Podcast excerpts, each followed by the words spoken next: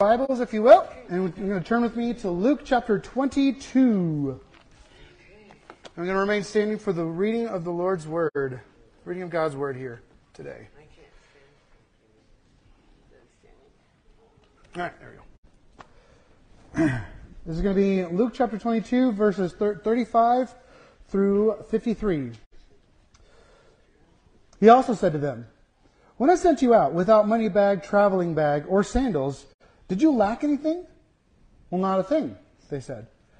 Then he said to them, But now whoever has a money bag should take it, and also a traveling bag.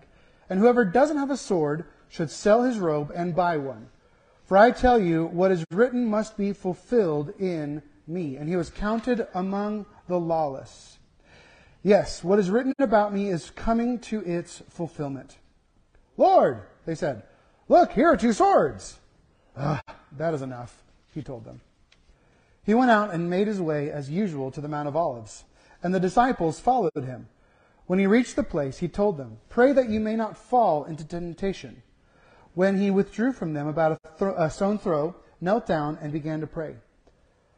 Father, if you are willing, take this cup away from me. Nevertheless, not my will, but yours be done. Then an angel appeared to him, strengthening him. Being in anguish, he prayed more fervently, and his sweat became like drops of blood falling to the ground. When he got up from prayer and came to the disciples, he found them sleeping, exhausted from their grief. Why are you sleeping? He asked them. Get up and pray so that you may not, that, so that you won't fall into temptation. Well, while he was still speaking, suddenly a mob came, and one of the twelve, named Judas, was leading them. He came near Jesus to kiss him, but Jesus said to him, Judas, are you betraying the Son of Man with a kiss? When those around him saw what was going to happen, they asked, Lord, should we strike with the sword? Then one of them struck the high priest's servant and cut off his, right ear. But Jesus responded, No more of this! And touching his ear, he healed him. And Jesus said to the chief priests, temple police, and the elders who had come for him, Have you come out with swords and clubs as if I were a criminal? Every day I was with you in the temple. You never laid a hand on me. But this is your hour and the dominion of darkness. Lord Jesus, in a time of, in our culture where it feels like we just want to scream out, no more of this. we pray your presence. That you would invite us in to follow you, Lord. To follow our good Father who desires the way of peace, who desires the way of faith and love. So, God, here this morning, I pray that you would give us that spirit of knowledge, give us the spirit of wisdom and understanding as we open up your word to study and to be encouraged and to see your heart, Lord, the heart of the Father. Because as you said, if we've seen you, we've seen the Father. So, Lord, show us the Father here this morning in a deep and meaningful way. First, in Jesus' name we pray all these things. Amen. You may be seated. Imagine if I came up this morning and told you that I just found out that I had a very aggressive form of some sort of disease and I wouldn't last the summer. Wow. Then imagine I told you that after I went away, because I'd be kind of been holding back the government and stuff like that with all these paperwork and things that I haven't filed or all these different things about, you know, COVID restrictions that we didn't obey or whatever. You know, imagine that the government would come in and, and persecute you, even kill you, because things changed overnight in legislation in Washington. It's interesting. And think about like what I would do. What I would do if I found out that, you know, I had just a few months to live, you know, I'd wrap up the Luke series. I wouldn't give up on, on the Luke series, you know. I would finish it up, but I feel like there would be so many things that I'd want to tell you. And things that I'd, you know, say and do with a greater sense of intentionality. Not urgency. There's a difference between a, a sense of intentionality and purposefulness and urgency urgency is led by fear. Intentionality is led by faith. That simply cultivates, you know, this simply cultivates, uh, you know, this, if we talk about urgency, this culture of, or this environment of anxiety and a culture of hurry. And Jesus was neither. Jesus in these, in these last moments, this is his last 24 hours of breath on this earth. And yet, and he knew what was coming. He had so much more to say. John even says, you know, if, if, you know, if everything that Jesus said and did were written down, the world itself couldn't contain the books that would be written. But Jesus doesn't have a sense of urgency. He has a sense of intentionality and purposefulness. What about you? What would you do differently if you just found out that you had just a few months to live? What would you do more intentionally? Not urgently out of fear, but intentionally out of purpose, out of desire. And the other question is what keeps us from doing those things now? You you've heard the saying, uh, you know, I've heard, I've heard me say about uh, Gibbs, right? NCIS, the Gibbs rules. He's got about 50 of them or more, right? And because, you know, former Marine guy and always had the different rules, like, you know, rule number nine, right? Always carry a knife with you, right? I obey Gibbs rules. Uh, but I've kind of taken, the, taken his rules and, and sort of changed them a little bit for myself. And my rule number 11 is, is right up this alley. Stay the course. Don't get distracted by lesser things and miss truly good things.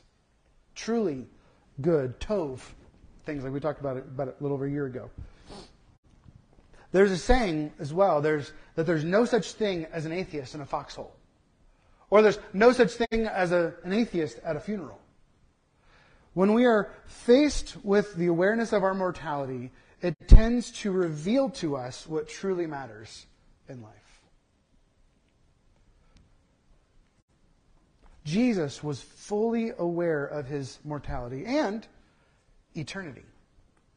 Immortal, his immortality as well, being God himself. Jesus wasn't hurried or anxious. He was focused and intentional. And so this morning, the, the title of my sermon is called Following the, Follow the Father.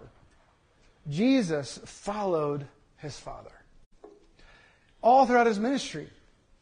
From the very beginning to the end. Remember when we were back in chapter, I think chapter 2 or 3, when Jesus was found in, in the temple, when he was 12, and he realized his, his purpose in life. And his, parent, his, his earthly parents came to ask, Where were you? He's like, Did you not realize, understand that I had to be in my father's house? He didn't see Joseph going, Hey!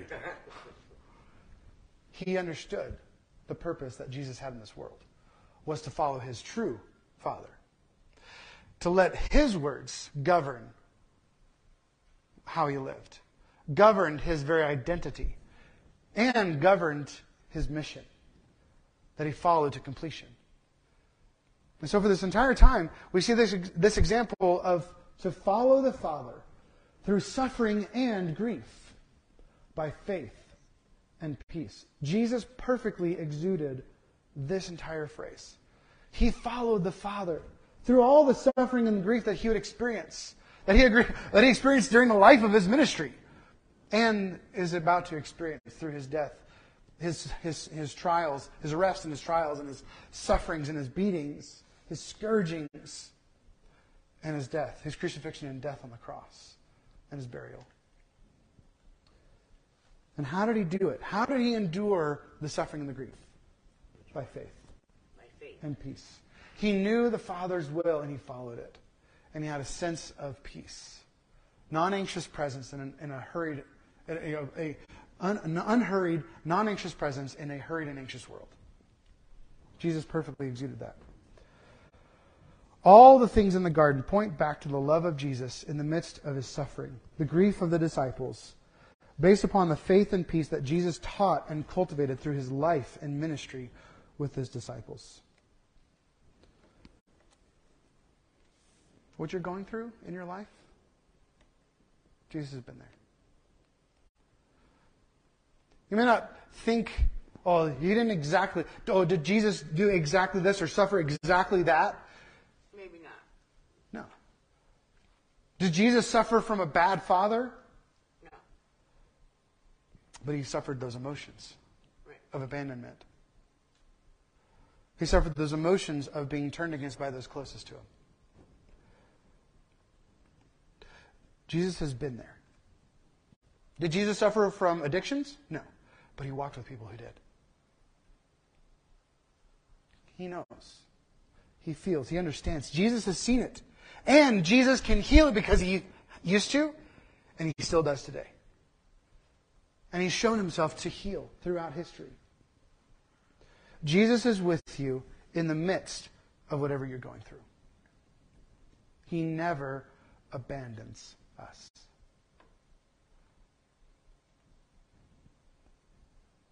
In everything, he still calls us further in, further up, further in. In every area of our life and our faith, he's still calling us. Come in, come further up, come further in. The water's great, the water's fine. You might feel undeserving of good, but keep going because I made you deserving. So let's look at our passage here today. Let's see what see how see how this, this point is, is illustrated. So the first thing, what is written must be fulfilled. This first section can sometimes be um, misunderstood, right? Um, we have uh, you know, the the context of the sword, right? like, okay, what what's going on here? Is this like Jesus telling us we should carry our you know carry a sidearm? Is like carry a sword for our protection? Like, should I protect my family? But that's not really what this passage is talking about. This passage is, is you know, that's, um, there's not really a clear teaching on this because everyone seems to have their own opinion, right? Um, and, and, each scholar itself has a different opinion. But I believe that Jesus' intention in the context of this is, is true. Remember the, the word context. Remember context. We can't just pull this verse out of its context and rip it out to make a point. We have to see it in its overall context. Why is Jesus saying this about the sword? Well, he's saying this all the way back to the verse 35. He's comparing the time when they sent them out with all this stuff to rely only on God for, for provision, right? Because it was part of Jesus' training. He was trying to take away all the distractions of what could be hindering their worries and give them worries so that they could see where God would come through. So that when they did go, go out with their money bag, with their traveling bag, they would never fear not having enough. Because they would be like, oh yeah, remember that time when we didn't even have this stuff? Yeah, we, we, we know that God is protecting us. We know that God is with us, and even if we lose all of our money or like get you know get beaten and all of our stuff taken away, we're still good. But he's saying things are about to get real. And I'm about to leave, which we'll get to in a second. But Jesus' intention is clear. He is not a rebel leader of a blood spilling insurrection. As we can see this later on when, he's, when he stops it in, in the garden. He says, Stop! Enough of this! No more! No more violence! This is not the way. I believe Jesus was saying that he must fulfill Scripture by them carrying swords. Basically saying, you know, tonight, go and grab, you know, we need, we need a couple swords. You know, and grab them. Um, so that it can be fulfilled. What does it say? What is he fulfilling? That verse there, when he, when he said, and he was counted among the lawless. So he had to fulfill scripture that he was counted among the lawless. This is from Isaiah 53.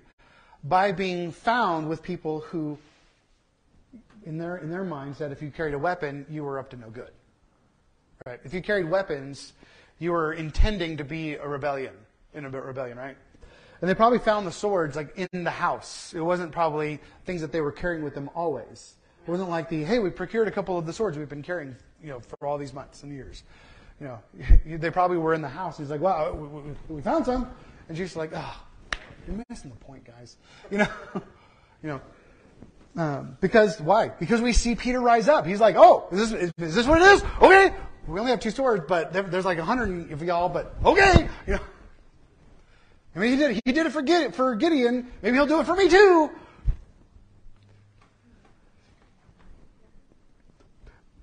But Jesus is like, no, that's not the way. The way of the Father is peace. The way of the Father is faith. So the overtones of this passage, passage of getting ready to go and be independent to be able to go, I think has the overtones of Matthew 28. Go and preach the gospel. He's basically saying, get ready. The kingdom is coming in fruition and fulfillment, and y'all are about to go. Because I'm about to go. And so let's look at that. Let's, uh, you know, I'm about to go. So this is before the garden. So the only place where we see that, really see this in scripture um, and I'm going to try not to spend too much time here, but is John chapter 15 through 17. Like I said a few weeks ago, um, that that uh, John spends about six chapters on this night, like two of which on the Passover itself, and like three of them, three or four of them on just this night um, after they leave the upper room to the time when he's arrested and, and now in trial. Um, and so 15 through 17 is all, I believe, in the temple. So at the end of, at the end of chapter 14 in, in, uh, in John, he says, Come, let us go from here. And even our passage, it says here, um, That is enough, he told them, and he went out and made his way, as usual, to the Mount of Olives. And so there's this journey to the Mount of Olives. And if you know, I should have put a, map up here, but the place where they were spending the Passover was kind of in the southern region by the Pool of Siloam. Um, maybe even up, up the hill a little bit from the, the lower area. Um, and so to get to the Mount of Olives, they had to go up into the temple, across the temple courts, and out the east gate. But I believe that Jesus stopped. Stopped at what's called the beautiful gate. And the beautiful gate, if you, if you know, see the, this imagery, um, they believe that it had all this ornate um, grapevine imagery and almond trees. There's the, all this imagery of God's presence with his people. And on the door was a vine a, a wine or a, a grape, a grapevine, and it had the branch with the roots, and then it came up and then spread across the wall and went out. And there were 12 branches representing the 12 tribes of Israel. And that's where we see John chapter 15. I am the true vine, and you are the branches. So he's using this whole visual illustration in the temple courts. And he's not only doing that, but he's talking about he, he then goes into this, um, this, this whole you know, um, teaching and, and prayer. And this is where I think that our verse 45, if you go to verse 45 there, it says, When he got up from prayer, he came to the disciples. He found them sleeping, exhausted from grief. Well, that's an interesting line. It doesn't tell us why. Why, why would these guys be in grief if they just spent this Passover, you know, Seder with Jesus? Right? Why would they be sorrowful or full of grief? Well, let's look at these things. So look at, look at John chapter 15. He says, Stay with me, always. Stay connected with me. I'm the true vine. You're my branches. Stay with me. Stay with me here. No matter what's about to happen, stay with me in heart. Always. Because guess what? The world hates you. And the world will always hate you. Why? Because you value what they don't, and that you don't value what they do. We are utterly different than the world. For them, the Jewish nation, the Jewish culture, and and the, then the world that uh, the greater Gentile pagan world as well, valuing convenience and and sexuality as gods, worshiping them as gods. And so he says, you know, so 16, he goes into this whole, like, he, talks about how the world's going to hate you. And he's saying, you know, sorrow has filled your hearts. Ah, there's where we get, I think, the context. So we see the context is in chapter 16 of, of John. Sorrow has filled your hearts because I've said all these things to you. Um, you see, uh, just see the different illustrations. So maybe put on there for your homework. Go back and read John 15 through 17. Yeah, I have it written down. Um, because, but he says these things uh, in, in, in the, the, latter part of, of chapter 16, verse 33, he says, I have told you all these things. I, you're going to be you're left, you're going to be brought before synagogues, you're going to be tried, you're going to be kicked out of synagogues, you're going to be killed, you're going to be beaten in my name, you're going to be killed in my name. And they think they're going to be doing a service to God by killing you. Even the, the Jewish folks are going to kill you thinking that they're making God happy. The world is going to kill you thinking that they are making their gods happy. The gods of power and control, the powers of sex, the powers of lies and deceit, wealth. He said, I have told you all these things so that in me you may have peace. You will have suffering in this world. But be creative, uh, creative, ha, courageous. Oh, this is the same words that he says to Joshua. Be strong and courageous. You're about to go and enter into the kingdom and establish the kingdom in the land flowing with milk and honey. Go and be strong and courageous. You're about to take my presence into a new land and establish my kingdom rule. And these are the exact words that Jesus is giving to his church, to his church leaders in, this, in, this, in the temple. Be strong, be courageous. You're about to go into the world to establish my kingdom. Be strong and courageous. Why? I have overcome the world. And then you see all of John chapter 17 is Jesus' awesome and powerful prayer. But it's interesting, the tone of it is very complete. Jesus is praying this prayer as though he's going away, and the disciples are still like, What the heck? What's going on? What's going on? Where are you going? Even though Jesus has told them like three or four times that he's about to go to Jerusalem, suffer at the hands of the, of the, of the Jews, be killed by the Gentiles, but God, he's going to come back. I'll be back. Right? And they still don't get it. Jesus is going away. They didn't understand Jesus' comments, but they would soon understand. And so they were probably stirred with great anxiety. I can just feel the anxiety kind of bubbling up within the apostles, within the disciples. The sorrow over the great, you know, over, over the threat of suffering. Just like, you're going to suffer. They're like, I don't want to suffer. I don't, I don't want to, I don't, I don't want to die. Like all these like self-preservation instincts start to like start to fire back and forth, right? But they did not yet have, because guess, remember this, they did not yet have the, the boldness and the courage because the Holy Spirit had not yet been poured out. When the Holy Spirit fell, this is one of the, the most amazing proofs, A, for the resurrection, but also for the fulfillment of the sending of the Holy Spirit. These little cowards that run away at the, at, this, at the very sight of conflict are the ones straight up in the temple preaching, getting beaten, and all the disciples die, are persecuted and martyred except for John. They tried. They poisoned him, they boiled him alive, but God miraculously kept him safe.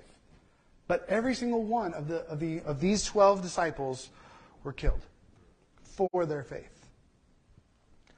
Boldness and courage would be poured out, but not yet. Jesus knew that in their great sorrow and anxiety, their natural instincts of fight or flight would kick in. This is why they kept falling asleep. Well, that and probably because of all the wine from Passover. You know, these guys were probably a little shockered. No. Can you imagine, like, all right, we won't go there. But, Thanks.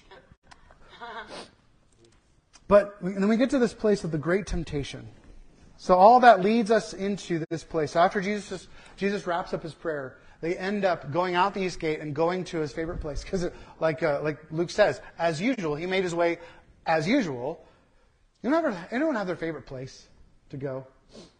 I love going to Temple Hills, just going, going out there, away from cell phone service, away from everything, away from the hustle and bustle and, and the noise, and just sitting by the creek and listening to the water flow, listening to the sounds of the winds, the trees, listening to the birds, and going up on top of Drinking Horse, just looking over the city. Or looking the other direction, away from the city, up the canyon. Just feeling that place of peace, a place of just simply belonging, being in God's presence. That was Jesus. That was Jesus at the Mount of Olives. He loved going there and just looking and seeing and perceiving and just being with God. And so, this great temptation that he's talking about He's, he spoke this about the great temptation, the trial. He spoke of this in all four Gospels. But this was not the temptation that they had of, of like of falling asleep. I think a lot of times it, the temptation is attributed to like, don't be tempted to fall asleep, guys. Stay watch. You're gonna, you're gonna be tempted to fall asleep again. That wasn't the great temptation. The great trial, the great temptation was to rise up, rebel, fight, injure, kill, and that Jesus would not go to the cross. As Peter so wrongfully corrected Jesus back, back, back in the day. Oh, you will not die. You'll, you'll, you will not die. You won't die. And what did Jesus have in response to these words? Get behind me, Satan. And in this moment, this is what Jesus is saying. Satan would tempt the disciples to rise in rage. Jesus saying, no, no, no, no, guys. Calm your anxious hearts. Calm it down. Don't get all riled up. Because Jesus must fulfill his mission to be scourged, nailed to a cross between two thieves, and to die on the cross for our sins, be buried, and then rise from the tomb. That's his mission. And that's the way that he has to die. That's the day that's the way that Jesus had to fulfill scripture. Jesus had to die on the cross on a hill, not in a bloodbath in a garden. To the Jewish leaders, Jesus was a false Messiah and worthy of death. Just like other you know, leaders, when they suffered, so like Barabbas was, a, was a, an insurrectionist, someone who was trying to you know, rise in rage with, with a bunch of his disciples, right? And so when, when these guys suffered and were tortured and were killed, oftentimes their followers were also round up, rounded up and tortured and killed the same way as their leader. Barabbas just hadn't been killed yet. He was probably covered in scars, covered in wounds, fresh wounds from being tortured when he was brought to trial with Jesus, which we'll talk about later.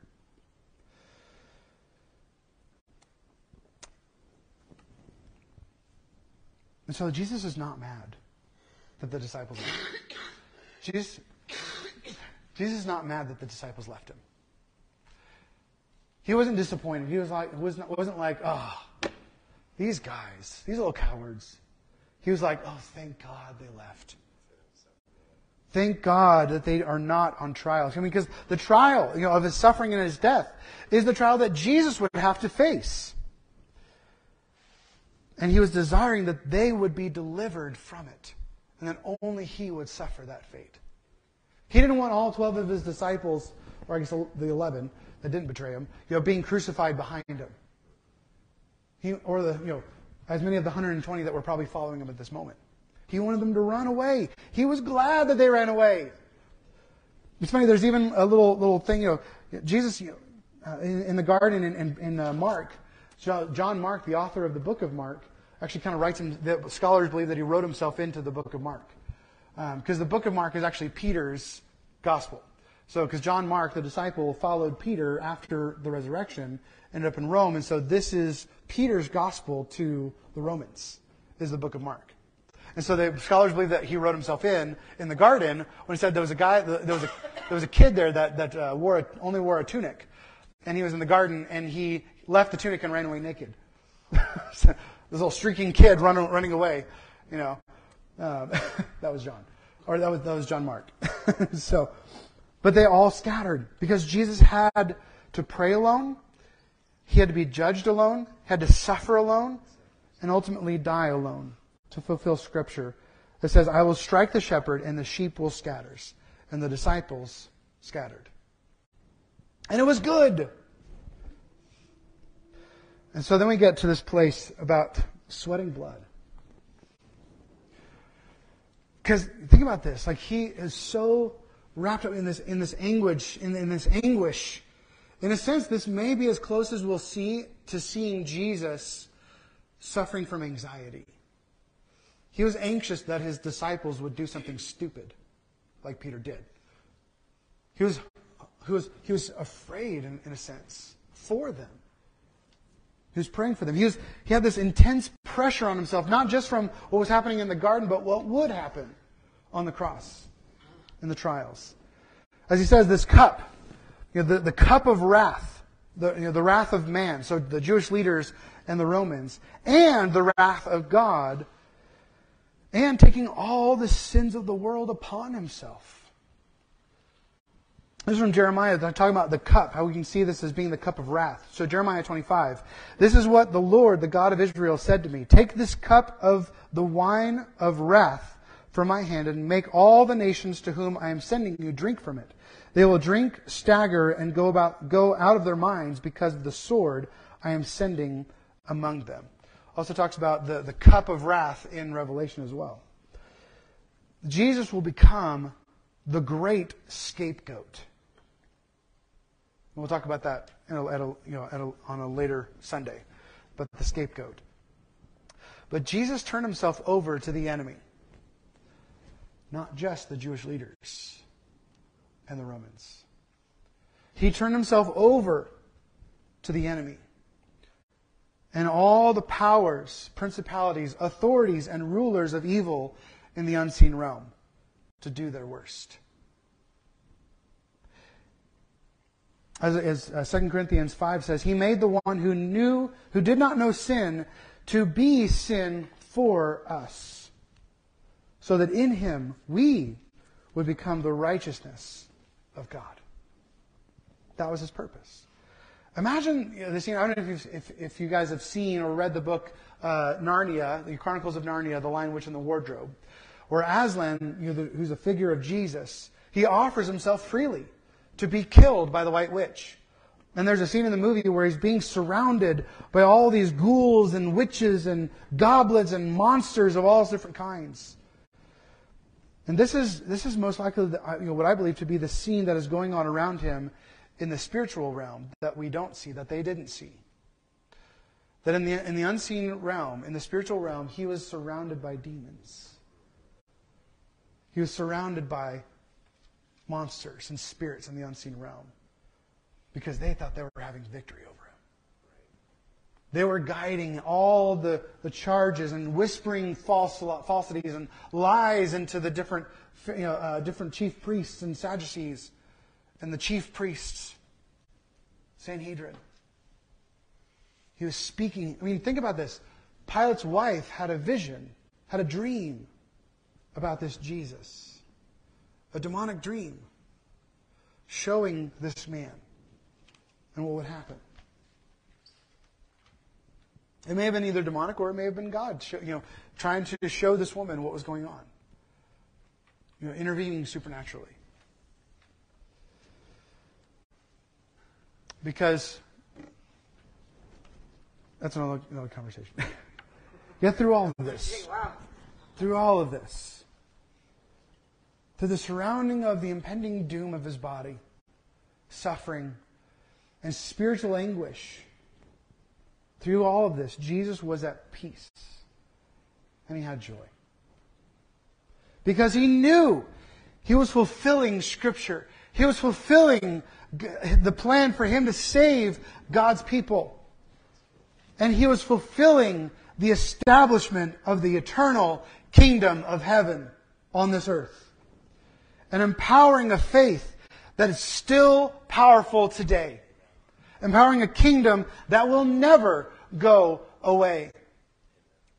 No matter how much it's persecuted, no matter how much it's marginalized, no matter how much it's legislated, no matter how much persecution and anxiety, and no matter how much Twitter blows up, no matter how many people just voice their hatred of the church, Christians and pastors, the church of Jesus Christ will never go away. Because what God established will never go away, can never be done away with by any powers of this world. He even said, the gates of hell will not prevail against it.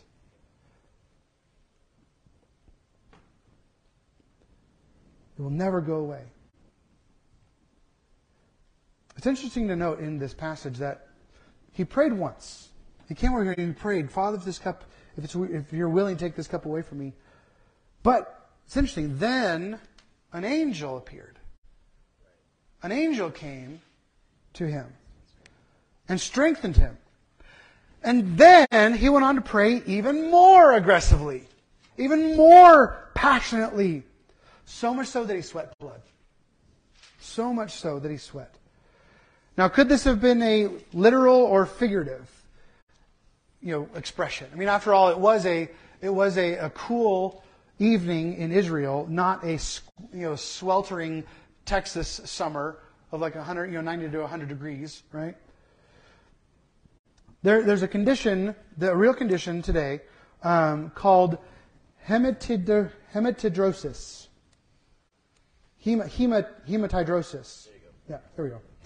So basically, this is sweating blood under intense stress when blood vessels near the sweat and or mucus glands burst and mix with the blood or mucus. Um, so he became this suffering servant, whether he literally sweat blood or whether it was just a figurative figure of speech, that he, like blood. Either way, it doesn't matter. It was a cool Israel Israeli evening. Either way, he was sweating because he was just stressed out of his mind, out of his heart. He suffered in every way. Because he became our suffering servant, as it says in Isaiah 53. He suffered in every way. Physically, yes. But also, as we can illustrate here, mentally and emotionally just distraught, broken, worried, anxious, stressed. This is Hebrews uh, 4:15 says, "For we do not have a high priest who is unable to sympathize with our weaknesses, but one who has been tempted in every way that we are, and yet is without sin." So even if Jesus did feel this anxiety and strife and stress in his spirit, he still didn't sin. He, he never lacked trust in God, his Father, in all of this. And then the moment came the kiss. The answer to the disciples' wonderings about who could it be that's going to betray you, Jesus, was right in front of him Judas. Judas. The kiss in that culture was a sign of loyalty and great affection. It's not, it wasn't just a romantic symbol like it is for us today. Or, or like a you know, kiss on the cheek to our mom and dad. It's more maybe attuned to that. Like a kiss, a kiss on the cheek to your mom and dad. A sign of affection, a sign of love and devotion. Right? I mean, this is, you know, this is what Paul says, to give a holy one of these to one another in the church. It was basically to show a great sign of affection to one another. to encourage the churches to give to one another these kisses, these signs of affection. For us, maybe today in our culture, it's, just a warm embrace, a hug. Like I preached the Sunday literally right before we shut down for COVID. You know, the power of physical touch. Go back and watch one. It's a good one. The bitterness of the horseradish during the Passover was nothing compared to the bitterness of brotherly betrayal.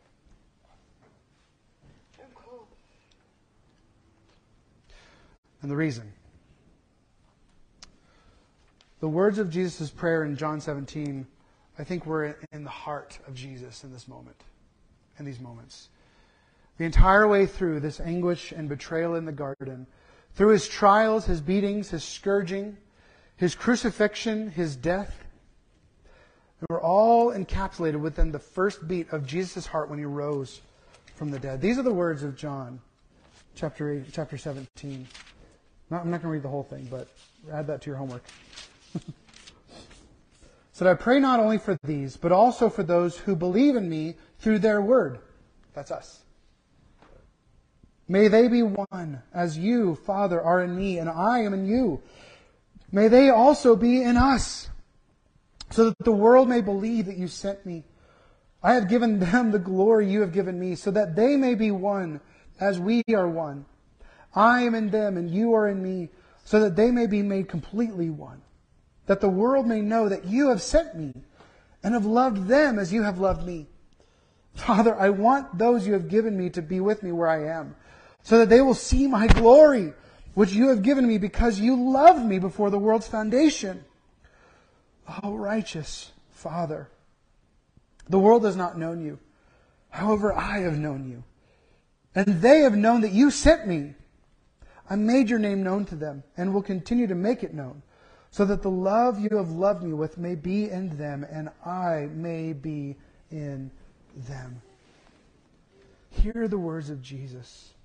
Jesus' passion, Jesus' heart, Jesus' mind, the entire way through the, his prayer in the garden, through his arrest, his suffering, and his crucifixion, and his death, was that on his heart.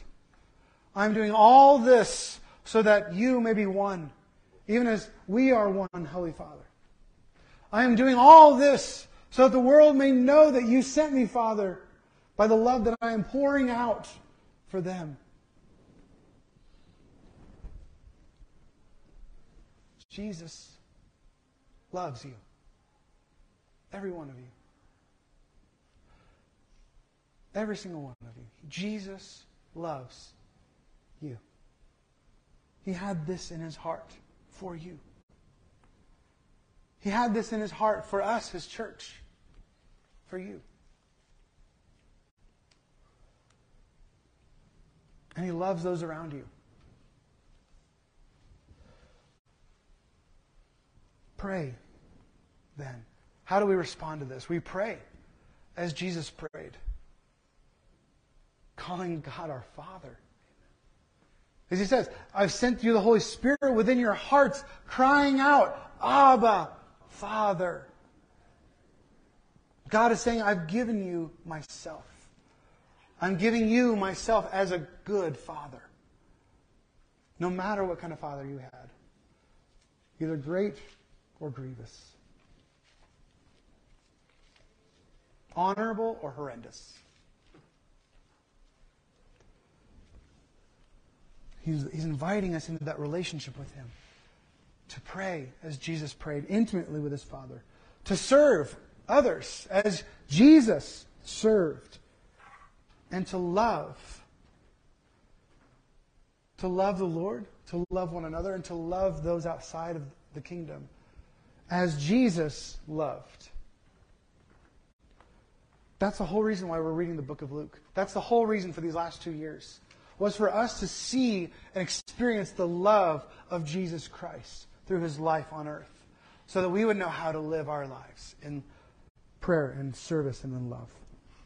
Make him known and make him experienced. Let the world experience Jesus and experience the love of the Father through you. By how you pray, how you serve, how you love. follow the Father as Jesus did. As Jesus did, follow the Father through all the suffering and grief that we, that we experience in this world. By faith and peace. Amen. Be courageous! Be courageous! In this life, you're going to have suffering. But take heart. Our Father has overcome the world. Through, through Jesus Christ. Amen. Let's pray. Jesus, we thank you for your grace and your love. Thank you, Jesus. Lord, I pray that you would stir within us this affection for you, Father. For us to follow you and to call you our good Father. And to bless others, even our own earthly fathers, whether they were good or bad, whether they are good or are bad. Help us to honor them by loving them in Jesus' name. Lord, we pray your blessing on your church. Lord, that we would indeed be one as you and Jesus and the Father are, and the Holy Spirit are one. That you would love, just pour out your love in and through us, Lord God. Let us get on board with you, Lord Jesus, and what you want to do in your world. And Lord, empower us with boldness and, cor- and, cor- and uh, courageousness in this world. Give us feet that bring the goodness of the gospel to a needing world around us. To live your love in this world to one another and to others. Help us to experience you, Abba, Father, and the love that you have to give. First, in Jesus' name we pray all these things. Amen.